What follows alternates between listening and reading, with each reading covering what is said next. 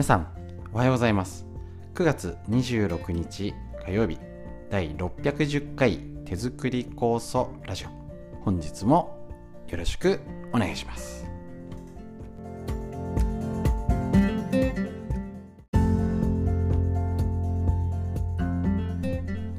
こちら手作り酵素ラジオは埼玉県本庄市にあります芦沢治療院よりお届けしております。私の母親が手作り酵素を始めて35年以上経ちまして北海道帯広市にあります十勝金星社。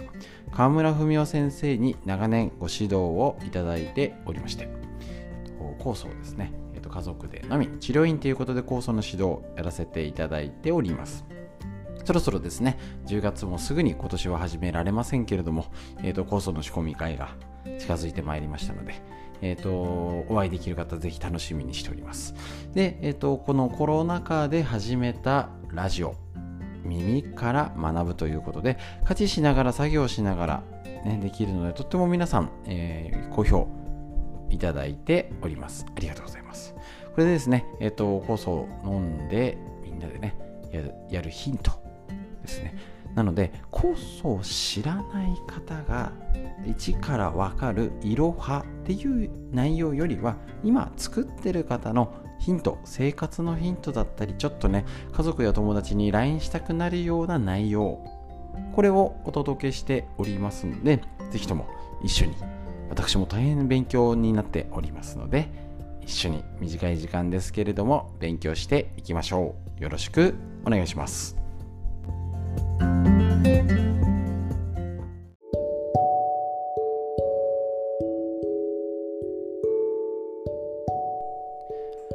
ということでですね、えーと、フリーのお話からお届けいたします。なんだか涼しくなった後にもまたちょっとね、日差しは意外と暑いけど、一気に秋になった感じちょっと逆にびっくりじゃないですか？極端すぎるという。こういう極端な状態も体のいわゆる自律神経を狂わせます。なので、今とっても大事にしなきゃいけないこのね体をねもうヘルスケアウィークなんて言って随分経ちましたけど本当にちょっと本腰入れてこのコロナの3年間プラスこの夏バテ3ヶ月異常なこの普通ならね今日もお客さんと話してたんですけど昼間あ今日は暑いねって人今日はちょっとまだ内場だよねを繰り返して今年の夏は暑い日が多かったねっていう会話が普通なんですけどほぼ3ヶ月間35度近くの気温がずっと続く。あ、まあ、場所によってあれですけどしかもねよあのー、前もよく聞きましたけど夏休み帰った実家にっつって東北にやっと帰れたけど暑さこっちと変わんないしみたいなね。昼間夜は違うらしいんですけどね。えーみたいな。そんな感じの異常な暑さを、えーと、過ごしてたらおかしくなって当たり前。おかしくならない方がおかしい。なので、あのー、もう体がおかしい。酵素を飲んでても酵素の効きが悪いかもね。例えばね食事を気をつけてるとか何かいろいろしてるっていうのでも、えーと、ぜひとも、えーと気をつけてね生活してください。はい。で、えーと、昨日紹介した爪もみ療法こちら参考本すいません。古いんで書店にはないかもしれないんですけど免疫を高めると病気は勝手に治る。2015年版アボトール先生監修の免疫アップの極秘。ですね。高血圧糖尿病アトピーパーキンソンがん耳鳴りめまい老眼非分症緑内障白内障ドライアイ涙目。腰痛脊柱管狭窄症しびれ繊維筋痛症うつパニック障害頻尿白髪リウマチ喘息冷え性不眠便秘ダイエットにいいよというので爪もみ療法をやりました。ここでね1個ね、えーと、ちょっと補足のやりやり方ですね。昨日やり方をね、えーと、紹介しましたので。え、この病気症状別のやり方っていうのが一応あるんですけどまあこれは一応です。もうみんなやっときゃいいんでね。ただちょっと知っとくといいかな。親指の爪もみ刺激する。ね。あのもう一回言う爪の生え際正確には生え際から2ミリ下に刺激するのがベストだけどまあ厳密じゃなくていいよ。あの爪の側面ではないっていうことだけ覚えておきましょう。で親指がよく効くのがアトピー咳咳喘息リウマチドライマウスなど。スマホ首とかにもいいですねこれね。だからあのそこだけやろうじゃなくてみんなやるんだけどなんか意識してしっかりするならそこみたいな感じでいいと思います。次人差し指。えっ、ー、とちょっとすいません増えてきます。人差し指をよくやると潰瘍性大腸炎クローン病過敏性腸症候群胃十二指腸潰瘍痔胃弱胃が弱い美肌などにあると人差し指もう人差し指やりましょう。美肌になりますよ。すぐやりたくなりますね。中指。だと耳鳴り難聴など。ですね。で薬指は低血圧低血糖眠気だるさ軽いうつなど。薬指。胆の系にもいいですよね。で小指はいっぱいあります。まとめていっちゃいますね。小指脳梗塞認知症パーキンソン物忘れ不眠メニエール病高血圧糖尿病痛風肩こり腰痛椎間板ヘルニア。動悸頭痛腎臓病頻尿尿漏れ精力減退肝炎しびれ肥満生理痛子宮筋腫子宮内膜症不妊症更年期障害顔面神経痛自律神経失調症パニック障害うつ働きすぎって過去に載ってますね。白髪目の病気老眼緑内障など。ですね。なので、えーと、もし気になるやつがあったらこの書いてありますけど少し長く刺激してねくらいの感じでいいと思います。もう一度言いましょう。時間の目安は10秒ほど。違和感があるやつさっきの気にした病気の気になるやつがあったら20秒ほど押します。少し痛いけど気持ちいい程度。出血するほど強く刺激にしないようにしましょう。ぎゅっぎゅっとリズミカルに揉んでもいいしぎゅっとし続けてもいいよと。ですね。本当にこれでね、えーと、こちら体験だ、体験談だから、まあ、ざっとなんですけど、ね、あのー、高血圧、耳鳴りとかね、あのー、やるといいよというのもありますし、ムズムズ症候群、結構こういうのね、なんかよくわからない症状にやっとくとかもいいし、あこれもありますね。爪楊枝のお尻で強めに押すなんていうのはね、まあ、ちょっと怪我をしないように気をつけてねって感じ。ですね。ぜひこんな感じで、えーと、自律神経を家で整える。特に女性なんかリウマチ傾向があるんでどうしても指先関節が硬くなるのでついでに爪もみだけもいいしだったら指の関節もやってみてください。とってもね刺激はいいのでやってみてください。こちら、えーと、爪もみ両方で自律神経を整えましょう。以上です。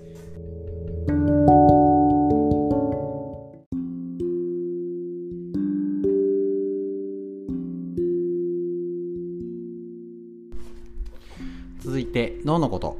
認知症予防の第一人者が教える脳にいいこと辞典。白沢拓司先生監修の本当に聞くことだけ集めました。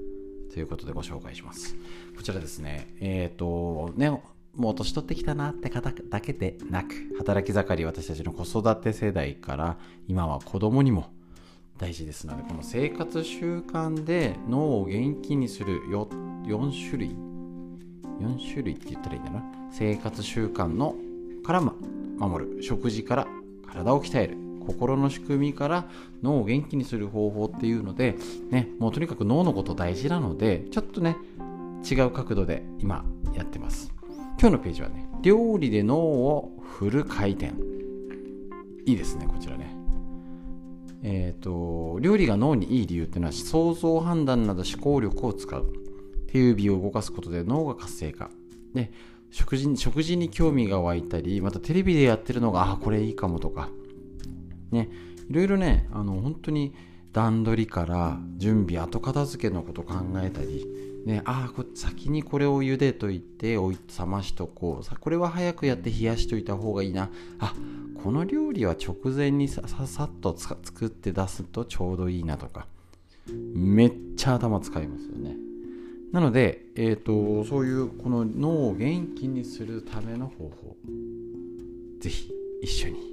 いやね実践していきましょう。だけどちょっとね今日、まあ、また別の話なんですけどあの本当に食材が上がったりとかねいろんなものの値段が上がるって言われてます。そうすると今日もねちょうどお客さんとちょうど話してたんですけど料理いや昔の和食やった方がお金もかかるし、まあ、家族も少ないし多分ねいろいろ一汁一菜っていうかいろいろやったりは多分ねできなくなる。さらに環境が悪くなるなっていうのをちょっと痛感しております。ね、追加で脳のことだけじゃなくてすいません。あの横道にそれさせていただくといやだってあの冷凍のあのラーメンとかうどんとかの具入りのやつまあレンジでチンするかね。あのまた温めて加熱してちょっと23分とか5分煮込めばいい。今ちょっとたまにしか買わないんで値段上がっていくらでしょ。前は280円とか300円ぐらいからもうちょっと上がってるんですかね今ね。それで具入りのラーメンが食べれるんですよ。でもちろんねなんかね安く済ませるとかねあの札幌一番とかねもうあるんですけどなんかあれなんかそんなに普通のお店で食べるんならこれで良くないっていうぐらい今ねクオリティが高いんですよ。ぜひね忙しい時とかにねあのたまに食べてみてください本当に。ただあそういうことも知ってこういうのが今だったりねあの全てパスタとかなんかでもチンチンチンってチンすればできちゃうもの。で材料が上がってると本当にあの余計この暑さであのガスレンジを使わない調理がもうスマートみたいな感じになってるじゃないですか。しあと業務用スーパーの特集とかでねもう具味付けをしてあってこれとこれを足せばなんとか、まあれ何でしたっけ？前も言ったことあるんですけど業務用のレトルトカレーにもう業務用でもうえーと、シーフードミックスみたいになってるやつを混ぜてやったら美味しいシーフードカレードリアだかなんとかの出来上がりみたいなね。チンチンチンって混ぜただけじゃん。っていうのが今の料理みたいになったりしてるんですよね。だからね料理の概念が変わるしまた値段値段が上がるとエンゲル係数をいかに減らすかってことにはどうしてもなっちゃいます。一時的だったりもそういう流れは変えられません。ただどこかでやっぱりちょっと酵素とか甘酒麹を使うとか全部発酵食品はできないにしてもどう酵素だったり麹の立ち位置を考えて、ね、あの今のこの流れになりつつも、ね、全部抗えないんでどうやったら子供たちを元気にしたりとかボケずに、ね、病気にならないでやっていくっていうのをを探っていかないとさらにそれこそこれ料理チンチンチンってしてたらあれの料理の手間も何もないんだからそれは脳料理してるねしてた頃よりも落ちますよね。是非見直して確認して脳のためにやっていきましょう。脳の話横道それたバージョン。以上です。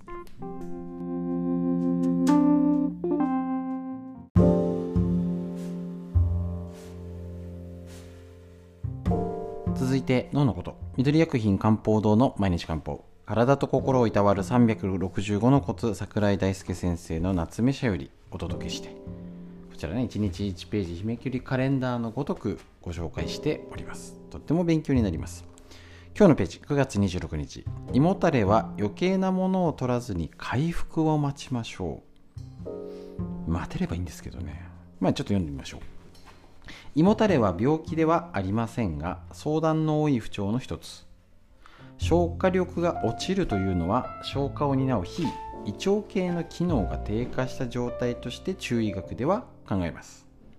非胃が弱る。脾臓の日に胃腸の胃ですね。非胃が弱る。胃腸って感じでいいです。主な要因は暴飲暴食です。結構ねどうですか？皆さん家にいて。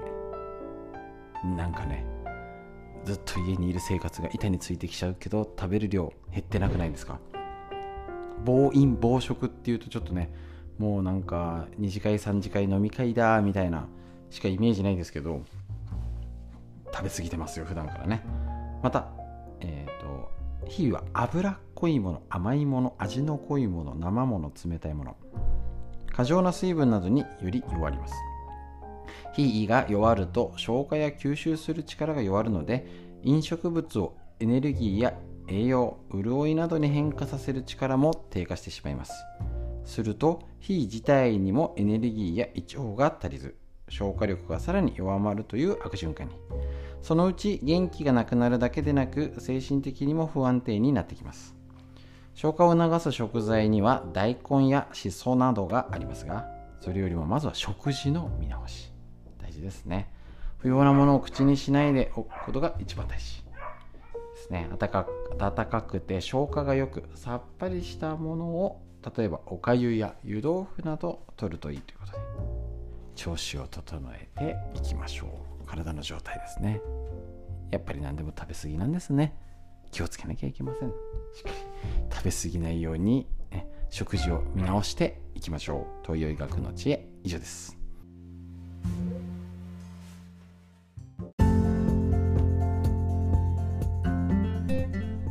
はい、ということで以上になります。いかがでしたでしょうか？